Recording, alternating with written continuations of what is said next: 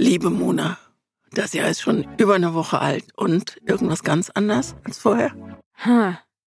Also ich glaube, wir befinden uns alle gerade noch in so einer Anfangsphase und man slidet gerade noch so in 2024 rein. Und ich habe mich auch zum Beispiel beim Datum aufschreiben oder so, das braucht dann immer erst, bis man versteht, okay, neue Zahl. Ich habe aber heute mein Jahreshoroskop durch Zufall mir an gucken müssen. Ach komm, sei ehrlich, du hast es ja im Kiosk gekauft. Ich mach das auch immer. Nein. Äh, das war online und da stand das große Jahreshoroskop. Hier klicken. Und dann hatte es mich. Und Christine, was soll ich sagen?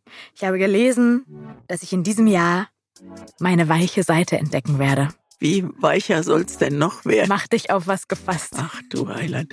Holen Sie bitte ein Paket Tempo zu jedem Podcast. Zwei Seiten. Der Podcast über Bücher mit Christine Westermann und Mona Amesian.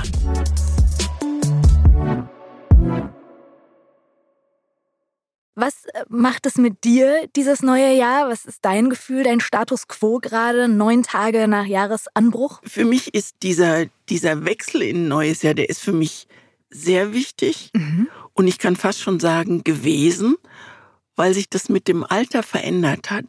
Also ich habe viel mehr ich lege viel mehr Ruhe und Gelassenheit an den Tag. Ich habe früher, wenn es kurz vor Mitternacht war, da musste unbedingt die Flasche Champagner in der Nähe sein. Ich wollte auf keinen Fall fünf äh, Gongschläge nach Mitternacht erst das Glas austrinkt, sondern es musste sofort sein, sonst bringt es Unglück oder was weiß ich. Warst denn. du denn diejenige, die immer gesagt hat, Leute, Leute, Countdown, Countdown, Countdown, kommt zusammen, kommt zusammen? Ich mu musste es auch hören, also wenn es im Radio runtergezählt wird. In Spanien, wir sind oft in Spanien zu Silvester gewesen und dann haben die ja die Trauben, da musst du ja mit den Glockenschlägen zwölf Trauben ah, essen. Ah ja, das habe ich schon gehört. Und das ist, da stehen die Krankenwagen bereit, weil die Leute sich natürlich verschlucken. Und dann komme ich natürlich überhaupt nicht zum Champagner. Und ich habe einen ich habe einen Jahreswechsel mal in, in Palm Springs erlebt, in meiner Amerika-Zeit. Und das ist so das Rentnerparadies. Das sind die Frauen mit den lila Haaren. Und damals war ich noch wirklich, war ich wirklich eher jung. Und dann bin ich auf die Toilette gegangen. Also Was heißt so, eher jung? So 50. Für dich ist das uralt, ich weiß, aber ist ja egal. Entschuldigung, ich wollte nicht lachen. Ja, jetzt. schon gut. Also bin ich äh, um 23 Uhr, also eine Stunde vor, auf die Toilette gegangen. Und dann habe ich auf dem Rückweg gesehen, das war ein großer Saal, in dem da gefeiert wurde. Also es war eigentlich grauenhaft. Und da habe ich schon gesehen, dass da hunderte von Sektschalen bereits mit Sekt gefüllt waren. Und dann habe ich gedacht, warmer amerikanischer Sekt. Lieber I. Gott, das kann kein gutes Jahr werden. Und es war auch kein gutes Jahr. Der ähm, Freund, mit dem ich damals zusammengelebt habe, der hat am Neujahrstag ist er morgens um sieben Golf spielen gegangen, wo ich dachte, das Was? kann ja so. Was war das denn für ein Ich habe den auch relativ schnell wieder verlassen. Ich sag doch, es war kein gutes das klingt Jahr. nicht nach dir, Christine irgendwie. Aber also das ist jetzt so wirklich dieser Moment des Jahreswechsels, aber wir sprechen ja hier heute über Neustart. Also auch nochmal die Frage, wie wichtig ist dir auch dieser Punkt jetzt zu wissen, es beginnt etwas Neues, bei dem ich dann auch vielleicht Dinge verändern kann und wie so eine Reset-Taste so ein bisschen habe und jetzt geht, ich bin ein neuer Mensch. Es ist der 1. Januar oder der 9. Ich bin ein neuer Mensch. Weißt du, was schön ist? Die Menschen sehen ja nicht, wie wir hier aufnehmen. Ich sehe nur deine Augen. Und wie du eben gesagt hast, ist es was Neues. Da habe ich richtig das Gefühl, dass da so Sternchen reinkommen, so was Neues. Ein Feuerwerk. Ein Feuerwerk. Und ich wollte jetzt, also ich kann ja sagen, dass es bei mir im Alter nachgelassen hat, dass nach dem 31. Dezember der 1. Januar kommt und dann ist Januar und Januar ist genauso uselig wie, wie dieser Dezember war und ich bin immer froh, wenn es Februar ist, weil dann ist irgendwie, kommt langsam das Frühjahr. Also für mich ist es nicht, ich habe auch keine Vorsätze mehr. Ich muss auch nichts mehr neu starten. Ich bin froh, wenn es überhaupt weitergeht. Nein, das war jetzt ein ja, dann dummer war das doch eine schöne Folge mit dir. Danke für die fünf Minuten. ja, wie ist es denn bei dir? Bei dir ist es Augenblitzen, Feuerwerk und es wird alles, nicht alles anders, alles aber einiges. Anders ab sofort. Lass uns einen Fußball-Podcast machen. Unbedingt. Nein, also ich habe das, glaube ich, auch nicht so doll wie andere. Ich kenne schon auch Menschen, die wirklich eine Liste an Vorsätzen haben. Und das ist ja auch so ein bisschen das Klischee, wirklich, ich nehme mir XY vor und das muss bis zum Jahresende erfolgt sein, sonst weiß ich nicht, was passiert. Ich bin da nicht so starr, aber ich kann schon das Gefühl verstehen und habe das vielleicht auch, dass das einfach wie vergangene Woche auch beim 30. Geburtstag, dass das auch wie so eine, ein Treppenabsatz ist, auf dem man dann kurz innehält, bevor man weitergeht, einmal nochmal zurückguckt und einmal nochmal nach vorne guckt und sich überlegt, was war, was soll sein. Und ich glaube, das liegt so in der Natur des Menschen, dass man, wenn man Dinge verändern möchte, davon profitiert, wenn es solche Momente gibt, die dann ein Startschuss sind, auch wenn es total konstruiert ist, weil wie du sagst, ob jetzt der 29. Dezember ist oder der 2. Januar oder der 9. Januar, es ist wurscht. Aber ich glaube, es ist so was Automatisiertes, dass man sich freut, okay, und jetzt Reset, los geht's, ich habe Motivation. Genau, also das heißt ja überhaupt nicht, ich merke das gerade, dass es so, so gelangweilt rüberkommt, so meine ich das gar nicht. Also der Moment, wo es umschlägt, also wo Mitternacht ist und es ist dann der 1. Januar, wenn ich da in den Himmel gucke und, und in die Sterne, dann ist es schon so, dass ich A, Dankbarkeit empfinde. Lieber Gott, ich danke dir, dass das Jahr so zu Ende gegangen ist und ich freue mich auf Neues. Und da ist immer Hoffnung und Zuversicht und, und leise Freude damit verbunden. Was mich interessieren würde, ist, wenn du so an früher denkst und sagst, es hat sich verändert bei dir, was war denn früher so dein Hattest du so einen Standardvorsatz, den du dir gefasst hast, wenn ein neues Jahr losging? Hast du das überhaupt früher gemacht oder warst du da schon immer so abgeklärt wie jetzt, dass du gesagt hast, nee, Vorsätze, das bringt eh nichts, will ich nicht? Klar habe ich Vorsätze gehabt. Ich glaube eher, dass es so, ich bin stark, ich, ich weiß, wer ich bin, was ich überhaupt nicht wusste. Also so all das, was man in so Momenten, wo du so eine gute innere Stärke fühlst, und die habe ich oft gefühlt und ich bin immer sehr also ich bin immer sehr mutig in so neue Jahre reingegangen. Ich habe es einmal ganz allein feiern müssen, weil ich krank war und eine Trennung. Ich glaube, das habe ich schon in der Weihnachtsfolge erzählt oder als es um das war vor San Francisco. Vor, vor San, ne? Genau. Und da war ich, stand ich da. Wir hatten so eine so eine Dachwohnung. Da stand ich da auf diesem Balkon, habe über die ganze Stadt geguckt. Ich bin, glaube ich, sehr, sehr stark. Und das fühle ich in solchen Momenten, wo ich ganz allein bin und wo es darum geht, wie komme ich denn nicht, wie komme ich mit mir klar, das ist ja Quatsch, sondern wie geht's weiter? Wie gehen ich und ich, wie gehen wir ins neue Christine Jahr? Und. Christine und ich. Also diese Christine, die, die auch äh, also nicht sehr selbstbewusst war oder kein großes Selbstvertrauen hatte. Und die andere Christine, die es immer nach vorne gedrängt hat und die gesagt hat, was kostet die Welt mit Beleuchtung und das Leben dann auch so angenommen hat. Und das war immer, das war in den ersten Tagen des neuen Jahres, war das immer sehr, sehr, sehr intensiv bei mir.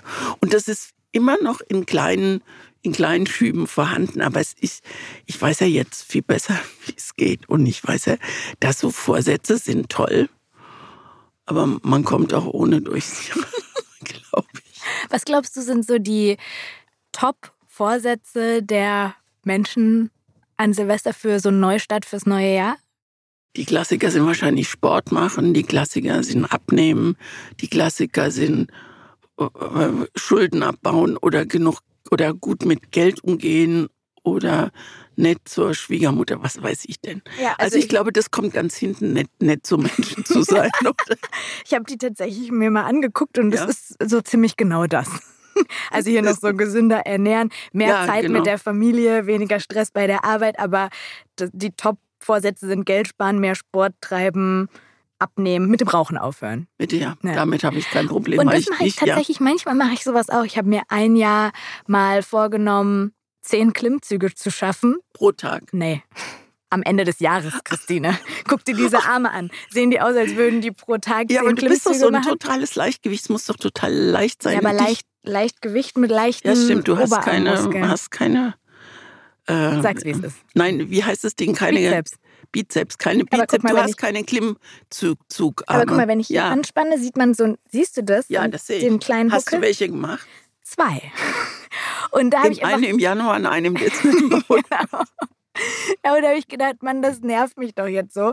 Und habe dann einfach gemerkt, an sich ist das schön. Ich mag das auch, sich so Ziele zu stecken, weil das so einen vielleicht ja auch antreibt oder motiviert. Und habe dann aber gemerkt, vielleicht ein bisschen was Realistischeres und äh, möchte jetzt zum Beispiel in 2024 eine neue Sportart lernen. Also bei mir sind es dann meist so Aktivitätssachen, so Hobby. Ich wollte mal ein Jahr zum Beispiel auch mal Gitarre lernen. Habe ich dann Gitarrenstunden genommen. Also meist ist es so was Schönes bei mir. Und ich habe mich jetzt dafür entschieden, welche Sportart das sein wird. Sag. Klettern. Nein. Doch. Ich will klettern in diesem Jahr. Ich werde eine Kletterschnecke. Wie? Also in den Bergen oder die Wände hoch? Die Berge oder? von Köln werde ich hoch und runter klettern. Nein, in der Kletterhalle. Okay. Ich habe nämlich im Dezember für den Adventskalender der Aktuellen Stunde, da gibt es immer so Adventskalender-Reportagen. Man wird von einem Zuschauer oder einer Zuschauerin in irgendeine Stadt geschickt. Ach du arme Socke, das hast du machen müssen. Ja. Musst du das auch schon machen früher? Nein, ich, ich durfte ja noch nicht mal richtig mit diesem, mit diesem äh, Rechner, also mit diesem Pfeil da auf dem Rechner rumfummeln, weil Frank Blasberg immer gesagt hat, du kannst das nicht. Und da habe ich mich irgendwann mal, habe ich, also ich, also das muss ja auch üben. Das kann man ja schon vorher üben, aber halt auch nicht eine Stunde oder so. Ich mache es aber auch nicht so gerne. Ja. Ich freu, also ich freue aber mich, ich finde anderes meine- ausfahren und dann Genau. was suchen, das finde ich richtig mit der Ich musste entsprechenden. nach Hilden. Ja, und bin mit einer Autorin und einem Kamerateam dann nach Hilden. Dann triffst du dich da früh am Morgen in Hilden, irgendwo im Regen, in so einem Obi-Bäcker, weil es irgendwie keinen anderen Bäcker da gab in der Nähe. Und dann sind wir erst zu so einem See, weil genau da ist der Pfeil gelandet bei diesem, das ist so ein Stadtspiel, was da gespielt wird. Und dann muss man einfach eine Geschichte suchen. Und es hat geregnet, es war grau. Und dann hat die Astrid, die Autorin, gesagt, Mona, es gibt hier eine Kletterhalle. Hättest du Lust zu klettern? Und ich so, ja klar. Und man muss ja in diesem Stadtspiel immer die Zahl des jeweiligen Türchens auch noch einbauen. Und es war die 19.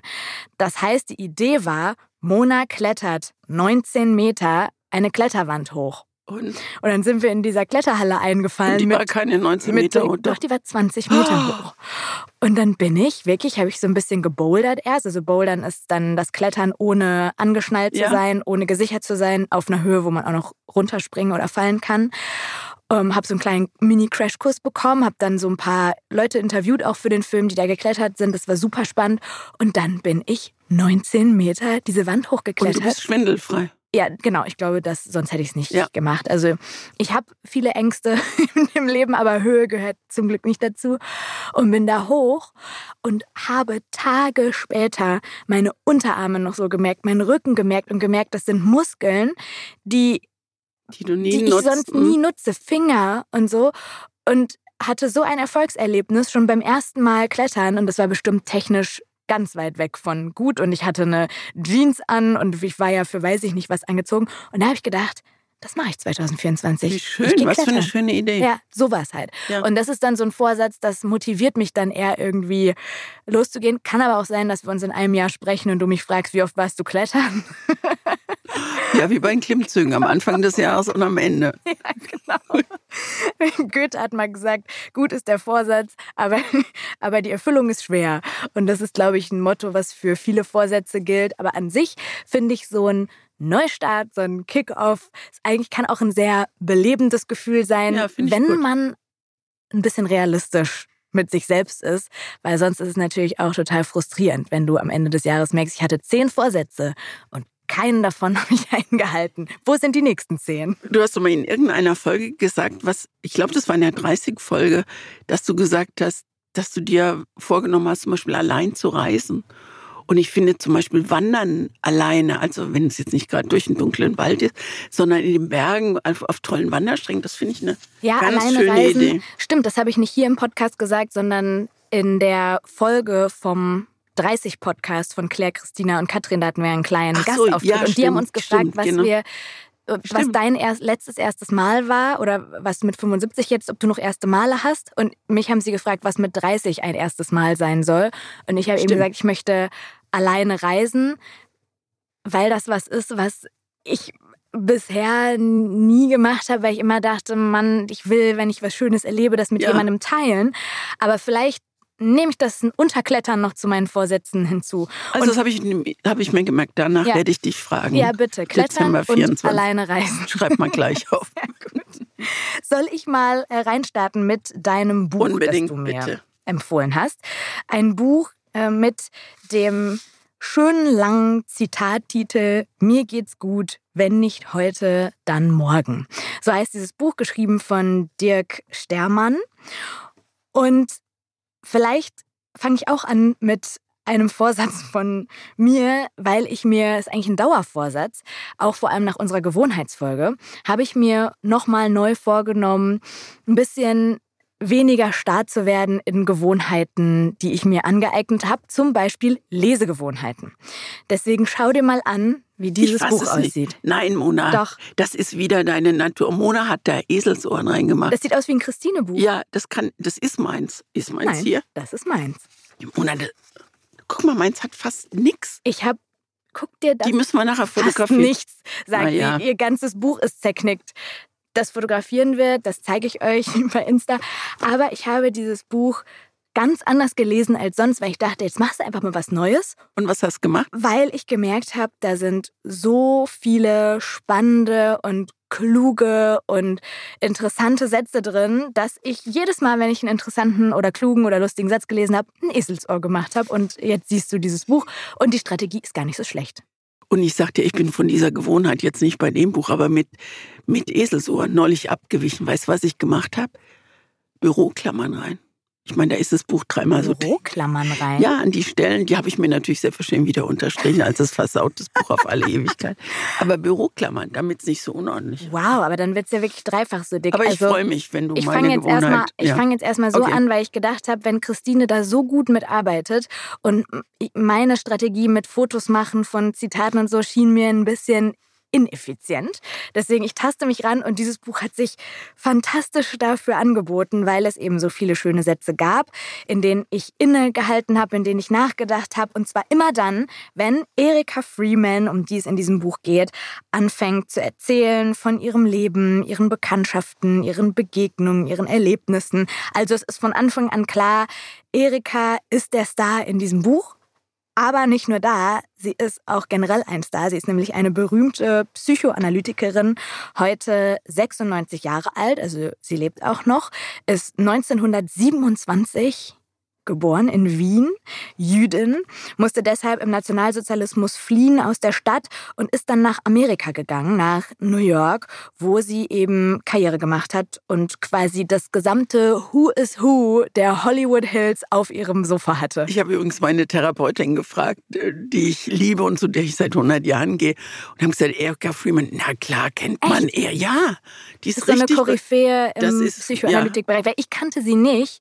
Ich kannte sie auch nicht. Und habe dann, als ich gehört habe, okay, das ist so ihre Lebensgeschichte, habe ich kurz so einen kleinen, hm, eine Person, die ich nicht kenne, ob ich da jetzt die Lebensgeschichte, ich lese gerne Biografien, aber dann, wenn ich die Person auch kenne und irgendwie einen Bezug habe, hatte ich hier gar nicht. Und dieses Buch hat mich so aus der Kalten erwischt und hat mich so tief ins Herz getroffen. Und ich würde so gerne Erika treffen nach dem Lesen und einfach mit ihr, vielleicht kann sie ja mal in Podcast kommen. Ja, ich hätte sie das, sehr gerne. Das, ich glaube, sowas wird sie sogar machen. Wenn, ja, wir, da, wenn wir das so. in Wien aufnehmen, ist doch super. Erstmal noch weiter zu ihrer Lebensgeschichte. Also sie hat dann gelebt in Amerika, hat da gearbeitet und ist Jahrzehnte, nachdem sie Wien verlassen hat, dann wieder zurückgekommen in die Stadt für so eine Art Gedenkveranstaltung mit Holocaust-Überlebenden, ist dafür in ein fast weltberühmtes Hotel gezogen, ins Hotel Imperial. Warst du mal da? Nein, aber ich, äh, ich war jetzt gerade in Wien und da hatte ich das Buch leider noch nicht gelesen, sonst ah. wäre ich da sofort reingegangen. Aber sie, sie sagt, sie ist dann da reingezogen, weil die Pandemie sie überrascht hat und sie da bleiben musste und hat sich da eingecheckt und hat dann und dann hat sie gesagt, das ist meine Rache ja, an Adolf. Hast du auch da stehen? Das ist meine Rache an Hitler. Er war nur einmal im Imperial. Ich wohne hier. Und sie beschreibt es auch. Ähm, er hatte ein kleines Apartment im Hotel Imperial und es war immer märchenhaft geschmückt mit so schönen Blumenarrangements. Und dazu muss man, ich, es, es ist eigentlich überhaupt nicht zum Lachen, aber Adolf Hitler hat dieses Hotel Imperial 1938 arisieren lassen, wie er das genannt hat, und es zu seiner Wiener Residenz erklärt. Und Samuel Schallinger, der Hauptaktionär des Imperials, wurde ins KZ Theresienstadt deportiert und wurde da umgebracht. Also diese Geschichte diese dahinter, Geschichte, die auch noch mit ja. ihrer Lebensgeschichte verknüpft ist und dieses Zitat, ich wohne jetzt hier, das muss man wirklich genauso verstehen, wie sie es sagt, weil sie ist dann nach dieser Gedenkveranstaltung nicht nur drei Tage oder so da geblieben, sondern einfach bis jetzt. Also sie wohnt in diesem pompösen Luxushotel. Während der Pandemie war sie da auch der einzige Gast. Also die sind alle da geblieben, weil sie da noch gewohnt hat. Das zeigt ja auch noch mal, was für ein Standing sie hat. Und genau da, in diesem Hotel, trifft Erika sich jeden Mittwoch um halb elf mit Dirk Stermann. Das ist ein deutscher Fernsehmoderator im Ruhrgebiet in Duisburg geboren, aber dann witzigerweise berühmt geworden in Österreich mit einer Talkshow, zu der er Erika eingeladen hatte. Und da haben die sich so gut verstanden, dass sie danach gesagt hat, hey, hättest du nicht Lust, dass wir das nochmal wiederholen, uns treffen und reden? Und genau das ist eben jetzt diese Folge, diese Treffen da jeden Mittwoch zum Frühstück, Croissant und Kaffee und Plaudern. Das ist das Konzept. Dirk lässt dabei ein Tonband laufen, also zeichnet die Gespräche auf zwischen den beiden und hat dann daraus eben jetzt dieses ganz besondere Buch hier gemacht, das mir super gut gefallen hat, ich habe es schon gesagt, weil es eben so viel Weisheit enthält. Also ich finde, Erika ist auf eine ganz zurückgenommene Art wahnsinnig klug und gleichzeitig sehr, sehr selbstbewusst und sich selbstbewusst ihrer eigenen Person, ihres Lebens und ihrer eigenen Weisheit, glaube ich, auch, ohne das raushängen zu lassen. Sie sagt so was wie, Erfolg im Leben zu haben bedeutet, viel zu lachen, die Liebe von Kindern zu gewinnen, den Verrat falscher Freunde zu ertragen, die Welt zu einem klein wenig besseren Ort zu machen, als sie es war, bevor wir in sie geboren wurden, zu wissen, dass ein Leben leichter atmet, seit du lebst, das ist Erfolg. Und das sind so Sätze, das, das, da, da habe ich mir wirklich gedacht, Eselsohr, zack, gemacht. Oder auch hier, Dirk fragt sie an einer Stelle, nachdem sie erzählt hat, dass sie einmal einen Mann angeschrien hat, der was Antisemitisches gesagt hat, richtig angebrüllt. Und dann hat ein Produzent von einem Broadway-Musical das gehört, sie angesprochen und in so einen Casting-Prozess eingeladen. Und dann fragt Dirk sie, würdest du es also empfehlen, Menschen anzubrüllen, weil daraus etwas Interessantes entsteht? Und sie sagt, nein, ich empfehle es nicht, weil wenn du deine Stimme erhebst, machen die Menschen normalerweise ihre Ohren zu. Sie hören nicht mehr zu, sie hören nur den Lärm, den du machst und dass du schreist, aber was genau du brüllst, hören sie nicht. Wenn du ihre Aufmerksamkeit willst, flüstere. Toll. Und es ist so wahr, weil wie oft wird man angeschrien oder, oder hört jemanden laut werden und auf einmal hörst du nur noch, die Person wird laut. Wenn dich aber jemand anflüstert, ja, bist stimmt. du komplett da. Und das meine ich mit so einer unterschwelligen Weisheit, gleichzeitig aber auch ein totaler Humor. Zum Beispiel, abergläubisch zu sein ist was für Dummköpfe, es aber nicht zu sein, bringt Unglück. gut. Und war laut aufgelacht. Also wir lernen Erika als Person und äh, ihre gesamte Lebensgeschichte durch diese Gespräche kennen. Die ganz dunklen Kapitel ihres Lebens als Jüdin auf der Flucht, aber auch die ganz hellen dann eben als bekannte und erfolgreiche Psychoanalytikerin. Übrigens ein Beruf, den ich wahnsinnig spannend finde. Also alles, was sie davon erzählt hat, habe ich so richtig aufgesogen und wollte immer mehr wissen. Ich wollte zum Beispiel auch wissen, wen sie da alles therapiert hatte, hat. Äh, aber das sagt sie nicht. An einer Stelle, das, da habe ich sehr gelacht, hat sie gesagt, sie ähm, hätte gerne mal Wladimir Putin auf ihrer Couch, weil sie hatte eine ziemlich genaue Vorstellung davon, was passieren würde, wenn er da auf dieser Couch liegen würde. Und dann sagt sie, dann könnte ich ihn wahrscheinlich davon überzeugen, dass er ein toller Mann ist, ohne Kriege vom Zaun zu brechen. Und dann kommt diese wunderbare Frage dahinter. Sag mal, Dirk, ist er eigentlich kleiner als Napoleon? Das hat ja, mir super die, gut äh, gefallen. Äh, die haben beide auch einen ganz besonderen Bezug zueinander, der sich auch immer weiter vertieft. Also das ist nicht nur ein Buch über sie, finde ich, es ist auch ein Buch über eine Freundschaft, die sich entwickelt zwischen zwei Personen, die eigentlich weit auseinander liegen und in anderen Welten wandeln, dann aber doch Überschneidung haben, weil sie ja beide auch viel mit Kreativen zu tun haben und eigentlich so Moderatoren zum Beispiel ja auch zu ihren engsten Klientinnen und Klienten gehörten. Also das passt schon irgendwie, aber dass sie sich durch Zufall durch diese Fernsehsendung getroffen haben, das ist verrückt und diese Gespräche sind ganz toll und ich weiß nicht, ob das anmaßend ist und es ist mir auch ein bisschen unangenehm, das zu sagen, aber beim Lesen habe ich manchmal ein bisschen an uns gedacht. Echt? Ja. An alt und jung? Alt und jung und auch so ich weiß nicht, das hatte so eine Tiefe, die ich auch spüre, wenn wir uns unterhalten und dann gleichzeitig aber auch eine Leichtigkeit, die ich auch spüre, wenn wir uns unterhalten und es hatte so ein wir treffen uns an bestimmten Punkten, was wir ja hier auch tun.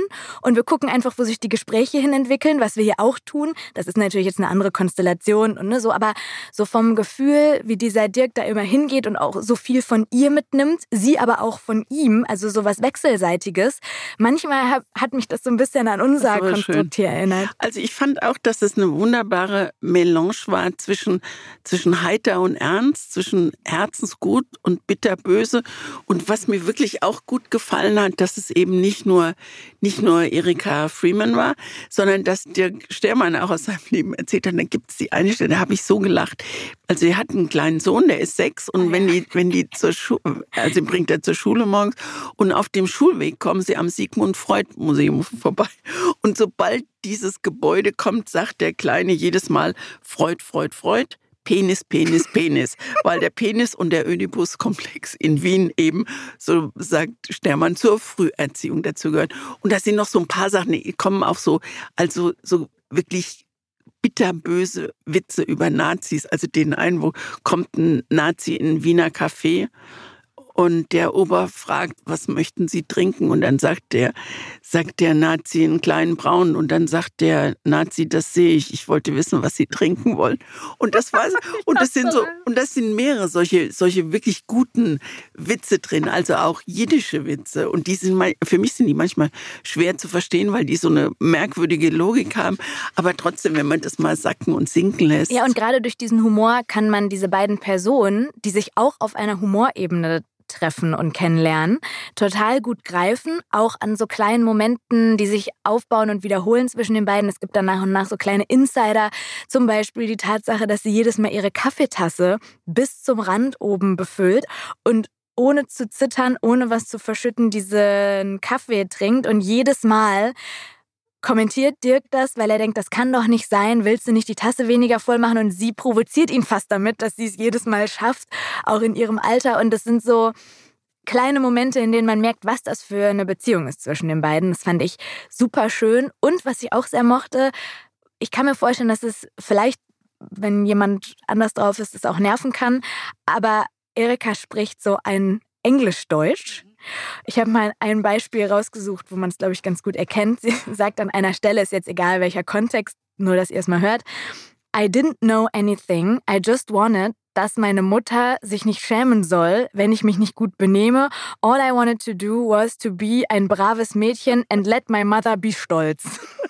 Ja, super, das ist toll. Ich hatte da richtig Spaß, weil ich mir das total vorstellen konnte und glaube einfach, das ist ein ganz tolles Buch, vor allem auch für alle, die sich irgendwie mit Gesprächstherapie auch beschäftigen. Also sei es jetzt, weil sie selbst Therapeutin oder Therapeut sind, weil sie im Ehrenamt arbeiten, zum Beispiel in der Seelsorge oder so, weil es ganz viel auch darum geht, was kann man durch Zuhören und durch sich einfühlen in andere aus diesen Personen rausholen und wie sie gearbeitet hat. Ich fand das hochspannend und habe mich geärgert, dass ich am Anfang kurz so einen Moment dachte, ich habe keine Lust drauf, weil es wirklich ein ganz, ganz tolles Buch ist. Dieses Buch hat ja äh, sieben Kapitel und in der jüdischen Zahlenlehre ist die siebene Glückszahl.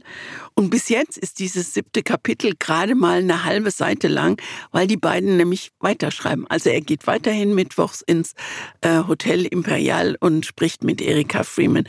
Und das kann noch kann noch mehrere Bände geben, denn sie hat mal gesagt, ich glaube, sie hat es sogar im Buch gesagt, ich habe es im Interview nachgelesen, sie würde gerne 127 werden, so alt wie Abrahams Frau.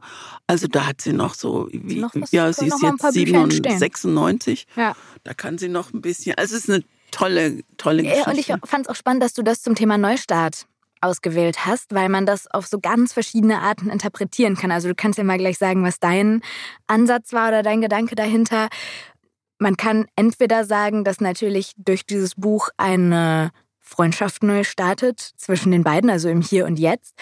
Es ist aber auch einfach eine Frau mit einer ganz beeindruckenden Biografie, die immer wieder von Neustarts, Neustarten Neustarterei. Genau, das hatte ich, genau das hatte ich im Sinn. Also die als kleines Mädchen, da ist sie, weiß ich nicht, zwölf oder dreizehn, da gibt ihre Mutter sie einer, einer völlig fremden Familie mit, damit sie dieses Kind ähm, nach New York bringen, also per Schiff nach New York. Also der Neuanfang, den sie wagen muss, als sie ins Waisenhaus kommt, kein Wort natürlich Englisch spricht, den Neustart, den sie als Psychoanalytikerin macht. Sie hat an der Gründung, das war mir nicht so ganz klar, womit das, also das nicht so ganz ausgeführt im Buch, aber sie war maßgeblich an der Gründung des Staates Israel auch beteiligt. Und dann kommt sie zurück, weil sie hier eine Ehrung entgegennehmen will. Und dann kann sie nicht nach Amerika, weil Pandemie und sie darf nicht zurück, dann startet sie einfach mal in Wien was Neues. Und dann, das, was du gesagt hast, trifft sie diesen, es ist ja eigentlich vergleichsweise ein junger Mann, flirtet wahrscheinlich mit dem, was das Zeug hält. Ja, die haben dann, auch so ein bisschen ja. so eine flirty Und das ne? ist eine sehr attraktive Frau. Wenn du die siehst, du würdest nie auf, also so würde ich mit 96 auch gerne aussehen. Und er ja ne? auch. Ja. Also, ne, so, also ich, ich hatte schon das Gefühl, dass die, und das fragt er sich ja auch zwischendurch, so, flirtet sie gerade ja, genau, mit mir? Genau. Weil die so sehr charming ist. Ich glaube, am Ende ist es einfach eine sehr tiefe Freundschaft, die sich daraus entwickeln kann mit Wertschätzung auf beiden Seiten und zwei ganz tollen Charakteren und einem Autor, der das super geschafft hat, das in ein Buch zu kondensieren und zusammenzupacken. Also große Überraschung. Freut fand mich ich super. Und nur ein Satz, ich glaube zum Abschluss. Ihr Leitsatz für einen Neustart ist dieser Satz, Zweifeln immer, verzweifeln nimmer. Den fand ich sehr, sehr stark. Genau wie dieser Satz, mir geht's gut, wenn ich heute dann morgen. Ja. Der hat ihr Leben geprägt, weil sie auf gute Tage hoffen musste und nicht automatisch davon ausgehen konnte. Also, sehr starke Frau. Wie gesagt, Erika, falls du zuhörst, feel free to join us. Genau, und, genau. Wir kommen nach Wien und wir machen es so. uns nicht im Hotel Imperial. Das Buch, das du mir empfohlen hast, Mona, heißt Kleine Probleme von Nele Polacek. Und ich hatte keine kleinen Probleme mit dem Buch, sondern sehr große Probleme mit diesem Buch. Das lag nämlich drei, drei Monate, nicht Wochen, drei Monate lang auf meinem Schreibtisch oder im Bücherregal, also gut sichtbar. Immer kam was dazwischen.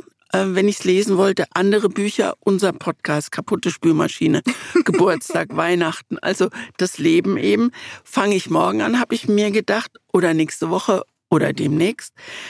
Es gibt, das habe ich gemerkt, immer irgendwas, was dazwischen kommt. Nicht, dass ich es schon gewusst hätte, aber da ist es mir besonders aufgefallen. Es ist eigentlich nichts, aber es ist eben doch etwas, was einem daran hindert, irgendetwas zu machen, was man machen wollte, den Roman zu lesen Wie in passend. diesem Fall.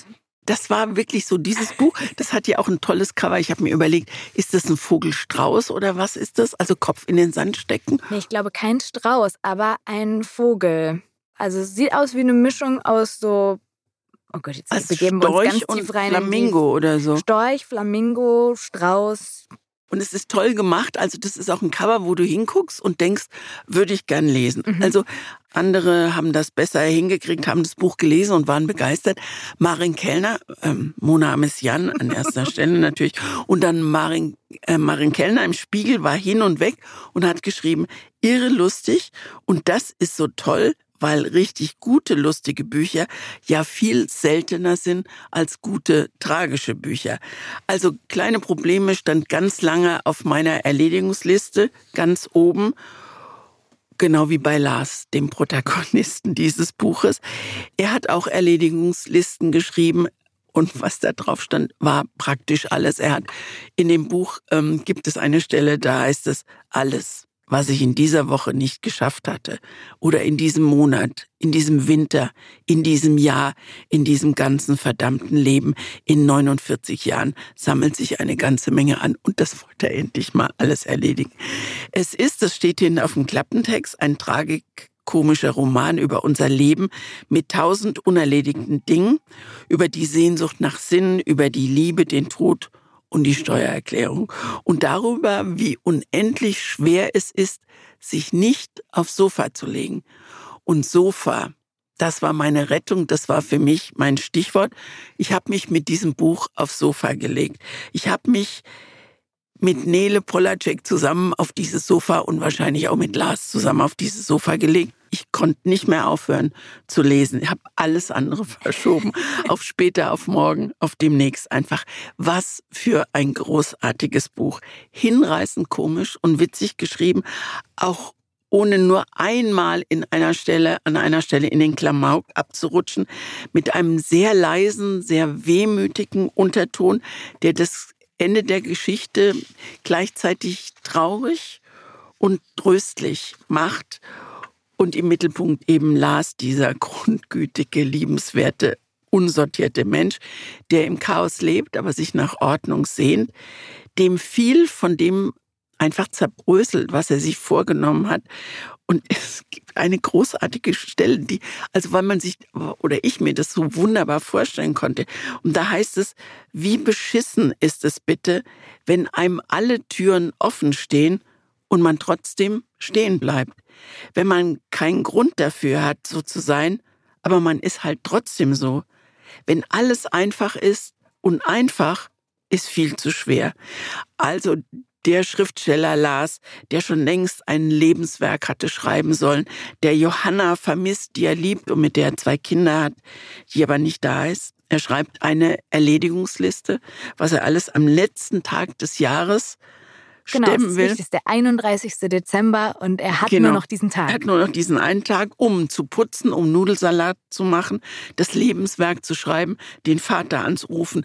Er hat eine lange Erledigungsliste. Die Regenrinne. All das. Die Regenrinne, genau. Das, das Bett für seine Tochter aufzubauen. Aber der letzte Punkt ist, alles gut machen. Und das versucht er wirklich mit einer mit einer, ah, man hat so, solches Mittel, man wird ihm am liebsten den Nudelsalat machen. Er war stets bemüht. Genau. er arbeitet diese Liste ab, ob es klappt, ob alles klappt, das muss man selbst lesen. Aber während man das tut, dann schwankt man wirklich ähm, zwischen Lachen und Weinen. Und am Ende dieses Buches, das fand ich ganz toll, gibt es eine Danksagung. Und sie gehört zu dieser Geschichte ja. und sie gehört auch wieder nicht dazu. Es ist eine Liebeserklärung der Autorin an die Menschen in ihrem Leben, aber auch an die Menschen in diesem Buch. Und ich sehe jetzt dein Gesicht und ich freue mich so, dass du das genauso empfunden hast. Ja. Denn du hast es nicht kap sofort kapiert, sehr ehrlich. Nein, ne? nein, nein. Ich habe die auch zwei oder dreimal gelesen ja. und war mir dann nicht ganz sicher, ob vielleicht Menschen in ihrem Leben dieselben Namen ja. haben wie im Buch. Aber es ist, es ist total schlau, das so einzuweben, Super. weil das so selten passiert. Oft ist die Danksagung ja so losgelöst und wir sind ja beide so Fans von Danksagung. Ja. Und das Lustige ist, wenn man diese Danksagung zuerst lesen würde, wird sie viel unspektakulärer sein, als wenn man sie der Reihe nach ganz am Ende dann tatsächlich liest, wenn man auch den Text kennt. Wunderbares Buch. Es, es fängt schon an, am Anfang zitiert sie Menschen, sie zitiert äh, Robinson Crusoe, der gesagt hat, Mann, jetzt habe ich für dieses ein Meter Brett 42 Tage gebraucht. Also auch jemand, dem, dem ich weiß gar nicht, ob Robinson Crusoe das aufgeschoben hat. Der musste ja eine Hütte bauen. Der musste, wahrscheinlich. Der ne? kam nicht genau. drum rum. Aber das ist ja das Verrückte, dass man eigentlich diesen Lars einen ganzen Tag lang dabei begleitet, wie er prokrastiniert. Und ich glaube, wir alle also ich weiß nicht, wie sehr du dich da drin wiedergefunden hast, aber kennen diese Momente. Das ist jetzt hier natürlich wahnsinnig verdichtet und ist fast schon so slapstick-mäßig auf die Spitze getrieben, aber. Aber eben nicht nur, ne? Nee, nicht nur, weil es ist auch echt philosophisch zwischendurch, weil also er macht nicht so richtig das, was er tun soll. Aber was er macht, ist sehr viel denken und auch sehr viele coole Sachen denken, finde genau, ich. Genau, und aus seinem Leben auch erzählen. Also man kriegt ja, indem er sich da abarbeitet, an der Liste wird erzählt, was eigentlich los ist, wo eigentlich Johanna ist und ne, so, was mit den Kindern ist. Das finde ich ganz, und er, ich finde, er schreibt unglaublich schön. Also wenn er von davon erzählt, wie er mit Johanna zusammen die beiden jungen Mädchen aufgezogen hat, da gibt es eine schöne Stelle, wo, also Lars sagt ganz oft, mit Verlaub, also so praktisch mit Verlaub, das werde ich ja wohl noch morgen erledigen können oder das kriegen wir ja noch hinkriegen. Und dann hat sein kleiner Sohn äh, hat sich das angewöhnt, weiß aber nicht, was Verlaub ist, sondern sagt immer mit Verlaub, ich möchte kein Brokkoli essen. Und das ist so rührend. Oder die Tochter, die sich als kleine, als ganz kleines Kind ähm, sich den, den Zutritt zum Elternbett erschleicht in, er sagt nicht er schleicht, sondern er fürchtet. Ja, also wenn sie dann kommt und sagt, ich habe Angst und so. Ja, und das ist so rührend. Also was für tolle, was für eine tolle Sprache sie, also sich etwas erfürchten, das ist doch großartig tolle Sprache und auch tolle Beobachtung. Genau. Und was ich, da wurde ich äh, gerade von mir selbst unterbrochen in dem Gedanken, dass man sich schon auch wiederfindet in so Momenten, in denen man weiß, ich muss heute das und das und das machen und irgendwas in einem blockiert und man weiß, die Zeit läuft und es wäre super klug, damit jetzt anzufangen und dann macht man doch irgendwas, was absolut nicht dahin führt. Aber der Körper, es geht irgendwie nicht anders. Und darin ist Lars so gefangen. Deswegen, ich habe auch ein paar Rezensionen gelesen und eine habe ich gelesen, ich weiß gar nicht mehr wo. Da wurde er als wahnsinnig unsympathische Hauptfigur Ach, Quatsch, bezeichnet. Und ich habe das gar nicht so gespürt. Ich fand, also ich hatte eher Mitleid, habe mich aber auch so ein bisschen in ihm wiedergefunden und habe richtig mitgefiebert, wie das ausgeht und ob er es tatsächlich noch schafft und bin bei ganz vielen Gedanken von ihm auch so hängen geblieben und habe mit ihm gemacht mit seinem Aufschieben und Dinge. Ja, ganz schön. Sieben Seiten denken, bevor er einen Schritt weitermacht. Ich glaube, man kann das gar nicht jetzt so richtig zusammenfassen hier, dieses Buch. Ja, man muss es wirklich, man ja, muss da mal gibt rein. So, gibt so schöne, also man muss natürlich auch Steuererklärung steht auch auf der Liste und das hat mir so gut gefallen. Also da macht das für die Steuer, da musst du ja sagen, wenn du irgendwie einen Zettel da ich mache meine Steuererklärung nicht selbst, Gott sei Dank. Da musst du, da musst du das irgendwie erklären. Dann hat er, hat er eine Packung Zigaretten und dann hat er dazu geschrieben, Geschenk, Zigaretten, vier Packungen, A, 8 Euro, beschenkte Person, Helmut Schmidt, 32 Euro. Und das ist so, was sie sich so, was sie sich so ausdenkt, diese Nele Polacek. Die hat auch, also sie erwähnt auch Leute aus dem Literaturbetrieb, also zum Beispiel Helge Malchow, den Ex-Verleger von Keep Moyanwitsch, wo das Buch erschienen ist. Und sie macht so literarische Bezüge, also so, so ganz fein. Wenn man es merkt, ist es toll, aber es ist nicht so, hey, bist du zu blöd, das zu merken, sondern wenn man es merkt, ist es schön. Das hat mir wirklich unglaublich gut gefallen. Und das Ende, was, was wir natürlich nicht verraten, aber sie, er fragt Johanna, bist du glücklich? Und dann sagt sie, früher war ich nicht glücklich. Und dann fragt er, und jetzt? Und dann sagt sie noch nicht. Und das finde ich so schön, weil alles offen ist. Und ähm, ja, großartig. Also allein diese, die, ich könnte schwärmen weiter, wenn die, wenn er dieses Bett von Ikea zusammenbaut. Das ist, das könnte. Nee, er sagt nicht Ikea, er sagt das Möbelhaus, das sich auf Korea reimt. genau, genau. Und dann hat er diese ganzen Nülpse und ja, die Nüppel, Nüppel und, und was. Und das ist so, also irgendwann denkst du, jetzt hör mal auf, und dann hört sie auch tatsächlich auf, weil es eine Idee überdreht dann ist und das kommt dann eine halbe Seite später wieder ja. und da fängst du wieder an Meine zu lachen. Lieblingsstelle ist äh, die gewesen, als er aufräumen sollte und dann über den Zauberwürfel, der ja Mikro- und Makrozustände hat. Also es gibt einen Makrozustand gelöst und einen Makrozustand ungelöst beim Zauberwürfel. Es gibt aber nur wirklich einen Mikrozustand gelöst, weil es nur eine einzige Art gibt, den zu lösen. Aber es gibt Millionen Mikrozustände ungelöst. Und das überträgt er aufs Zimmer, weil er sagt, eigentlich kann man Ordnung gar nicht herstellen, weil es gibt eigentlich nur einen einzigen Mikrozustand im Makrozustand Ordnung, nämlich wenn alles an seinem Platz liegt. Das kann man eh nicht herstellen, weil es Millionen Mikrozustände Unordnung. Und es geht eigentlich nur darum, ein Zimmer aufzuräumen. Und habe ich gedacht, ja, stimmt, hat er recht. Eigentlich ist Ordnung wirklich was, was man, wann ist was ordentlich? ich glaube, dass du ein sehr ordentlicher Mensch bist. Du hast ja mein Bücherregal gesehen und ich habe deins gesehen. Aber ich glaube, dass es selbst für... Schließ nicht vom Bücherregal auf den Rest des Lebens, Christine. Das stimmt, danke. Das war ein kluger Satz. Aber ich glaube, dass du eine Idee ordentlicher bist als ich. Und ich glaube, dass dieses Buch, das wollte ich eigentlich sagen, auch Menschen äh, gefällt, wie die wirklich Ordnung halten können. Die werden, werden merken, wie unordentlich sie eigentlich sind. Schön, ganz tolles Buch. Nele Polacek, Kleine Probleme. Eine Frage, zwei Seiten. Sarah hat sich gemeldet mit einer Frage, die ich ganz spannend fand, weil ich sie mir so noch nie gestellt habe. Und zwar hat sie geschrieben, also sie hat uns erstmal als Thema für eine der nächsten Folgen das Thema Farbe ans Herz gelegt, was ich was ich wirklich sehr gut finde. Ich habe es schon mal pro forma draufgeschrieben, können wir nochmal drüber reden.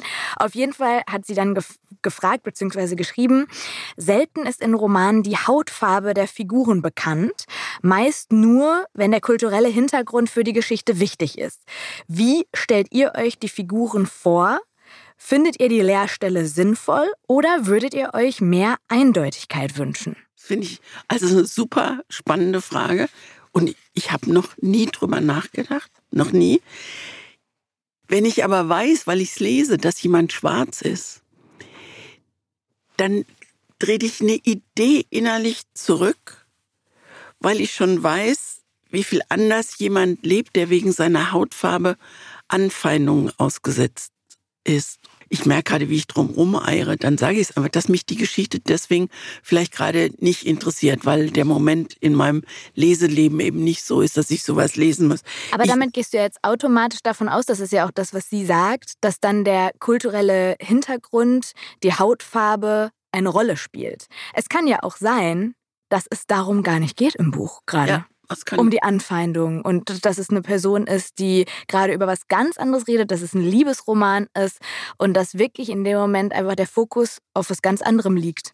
Ich habe die Frage auch ein bisschen anders verstanden. Ich habe das eher so verstanden, wie sehr stellen wir uns überhaupt das Aussehen von Figuren vor, wenn es nicht beschrieben ist. Mögen wir das, wenn das es genau beschrieben Punkt. ist? Also mögen wir, wenn da steht, die Person hat die und die Haarfarbe, trägt die und die Klamotten, ist so und so groß, ist schlank, ist weniger schlank ist.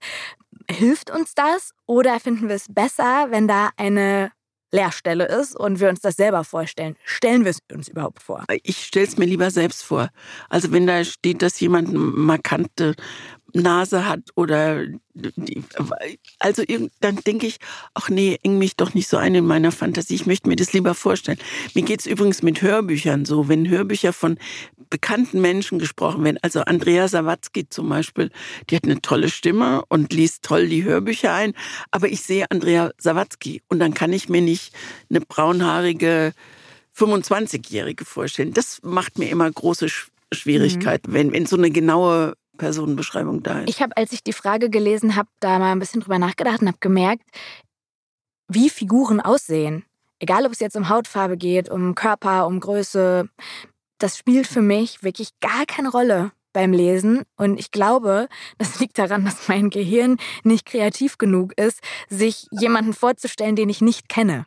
Weil wenn da zum Beispiel steht, ist groß und blond, dann denke ich an eine große blonde Person, die ich kenne. Und dann hat auf einmal diese Figur ein Gesicht von jemandem, aus meinem Bekanntenkreis oder einer, einer prominenten Person oder so und dann stört es mich schon wieder. Und manchmal glaube ich, also ich kann mir keine neuen Gesichter und neue Menschen in meinem Kopf ausmalen, weil mein Kopf immer auf, auf das, ist ja auch normal, auf das zurückgreift, was er kennt. Und ich will da keine Leute, die ich kenne, im Buch haben. Also. Also, aber dann du genug. Dein Kopf ist doch klug genug, dir das vorzustellen. Also, wenn eine Geschichte erzählt wird, hast du doch eine Person vor Augen. Und zwar eine, die du nicht kennst, sondern die in deinem Kopf entsteht. Aber nicht, nicht? mit Gesicht und allem. Nee, ich auch nicht mit Gesicht. Genau. Stimmt, jetzt vom ist eine tolle Frage. Ein, ja. ein fremdes Gesicht sich auszumalen, das man noch nie gesehen hat, ist, glaube ich, zu viel für den Kopf. Also zumindest für meinen. Die Personen sind nicht so ausgemalt in meinem Kopf. Also aus ausformuliert quasi als eher, Bilder. Also eher gefühlt, ne, genau. als gesehen. Ja. Das finde ich auch. Bei mir, ich habe große Schwierigkeiten, wenn in einem, wenn in einem Buch nur so, so kleine Accessoires ey, erwähnt werden, wie zum Beispiel ein Kind mit einer dicken Brille. Dann ist Ende der Veranstaltung. Dann könnte ich dieses Buch praktisch schon sofort zur Seite ja, legen, weil ich nicht möchte, dass diesem Kind was passiert. Ich habe ein unglaubliches Mitleidspotenzial mit kleinen Kindern, die schon Brillen tragen müssen. Und also unser kleiner Nachbarsjunge, von dem ich ja oft erzähle, Levi, Levi hat, der war der zwei, hatte, hatte eine Brille und die war so, die war so ganz, ganz schönes hellblau. Und dann war, dann waren an der Seite waren irgendwie sowas wie Vögelchen oder so. Und das sah total süß aus. Und ich weiß, also der liebe Gott hat, hat ja versucht, mir da zu helfen mit den Brillenkindern. Meine Schwester hat Zwillinge und ähm, der eine davon hatte mit vier oder fünf einen ordentlichen Augenschaden und der hat hatte auch, hatte auch Brillen. Ne? Und dann habe ich, oh Gott, nein, in der eigenen Familie. Nicht als Scham oder Schande, sondern Mitleidspotenzial. Und da hat dann irgendwann eine Opa. Warum hast du denn Mitleid mit Kindern, die ja, Brillen ich denk, Ja, weil ich die denke... Die werden doch super gucken können. Guck mal, guck mal, was für ein Unterschied ist, ist interessant. Klar, das ist super, dass sie eine Brille haben und super gucken können. Ich denke aber, denen wird doch bei einer Rauferei auf dem Schulhof sofort das Ding von der Nase geschlagen. Ach, und die können niemals über einen Barren hüpfen, weil ihnen die Brille runterfällt oder so. und jeder tritt drauf und dann ist die Brille kaputt und es ist kein Geld da, dass man es bezahlen kann. Ich mache mir tausend Gedanken über Menschen mit. Ich habe irgendwie die Hoffnung in die Kinder und die Jugendlichen von heute und aus den nächsten Generationen, dass sich da ein bisschen was geändert hat und dass die alle ein bisschen mehr aufeinander mehr Acht geben und da eine andere Generation diese heranwächst. Diese unterschiedlichen Lebenseinstellungen finde ich toll. Was ich zum Beispiel total habe, ist, dass ich mir Orte vorstelle, eher als Menschen, da aber auch ganz oft an Orten lande, die ich kenne. Zum Beispiel fällt mir immer wieder auf, dass wenn Bücher in Wohnungen spielen, diese Wohnung, die ich mir vorstelle, denselben Grundriss haben wie die Wohnung, in der ich geboren und aufgewachsen und die ersten Jahre meines bin und die ersten Jahre meines ja. Lebens gewohnt habe. Das heißt also, die ist immer anders eingerichtet ob es jetzt eine WG ist oder eine Wohnung, in der Mutter und Tochter wohnen, die arm sind oder so. Also ich, ich richte die anders ein, aber es ist immer ein Flur, Zimmer links, Küche geradeaus, Wohnzimmer rechts daneben, ein Bad auf der anderen Seite, ein kleines noch und dann das Schlafzimmer. Also es ist die Wohnung, die ich als Kleinkind und Kind kannte. Das habe ich überhaupt nicht, achte überhaupt nicht auf Wohnung. Nein? also vielleicht muss ich jetzt mal auf Wohnung achten. Aber ich wie stellst das, du dir denn dann vor, wo die Ich kann mir das immer nur so schwer vorstellen, wenn, wenn dann so beschrieben ist, also im rechten Winkel vom, vom Badezimmer ging das Schlafzimmer ab. Dann habe ich schon Schwierigkeiten mit dem rechten Winkel. Ja. Ja, ich glaube dann, dass es auch, wenn dann da steht, die Person hat rote Locken oder so, ich überlese das dann auch. Weil ich so denke, und auch so Schlafzimmer im rechten Winkel, nee, in meinem Kopf ist die Wohnung schon fertig und in meinem Kopf ist diese Person auch schon fertig. Ich, ich habe sie einfach nur so schemenhaft da. Ich brauche nicht wissen, welche Haarfarbe. Mona, ist dir eigentlich klar, was für Geheimnisse wir preisgeben? Es bleibt ja überhaupt nichts mehr. Was kann man denn daraus äh, jetzt ja, über uns ich sage, ich krieg, ich krieg das mit dem rechten Winkel nicht hin und du sagst, die hat rote Locken, aber das überlese ich. Also wir geben schon ganz viel von uns, also so, so Kleinkram, aber ich finde schon. Macht damit, was ihr wollt. Okay. Ist okay. Das ist so ein schönes Schlusswort. Ja, das ist super. Nächste Folge, nächsten Dienstag und wir haben uns in diesem Monat, ich kann das immer nicht so schön aussprechen, Dry January ich habe ja in Amerika gelebt, das kriege ich nicht in THs und sowas. Also Dry January, dass man sich vornimmt, zumindest mal im Januar, wenn nicht gar bis Ostern oder wann, ach nee, das ist erst nach Karneval, die Fastentage. Also, Aber da gibt es dann auch nochmal. Dann gibt es ja. auch nochmal.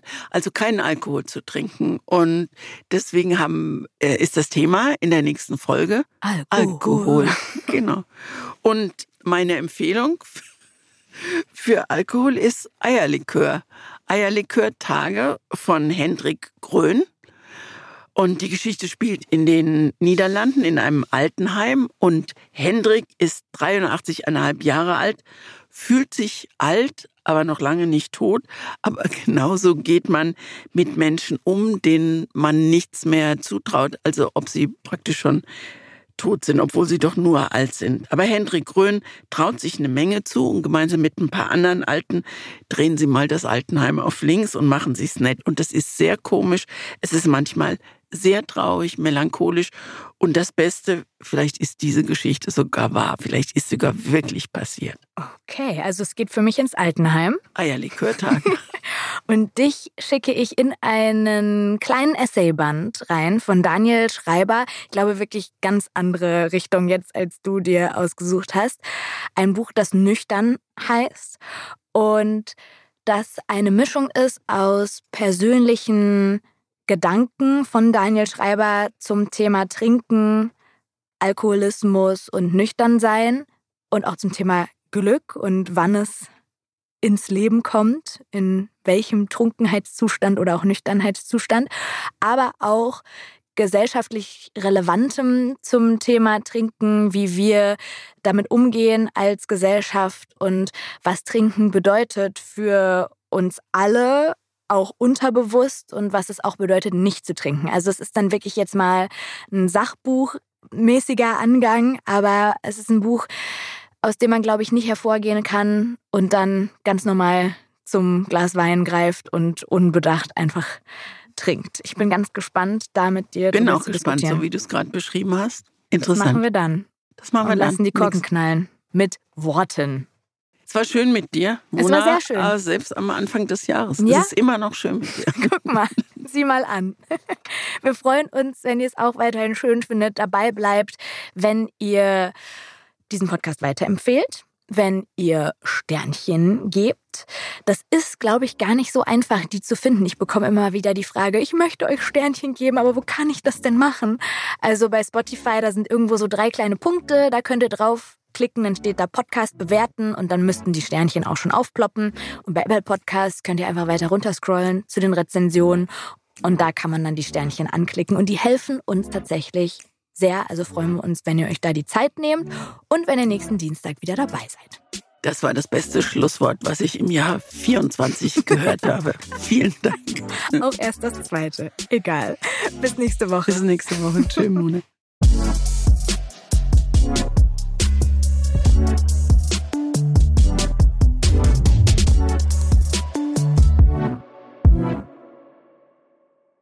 Dieser Podcast wird produziert von Podstars bei OMR.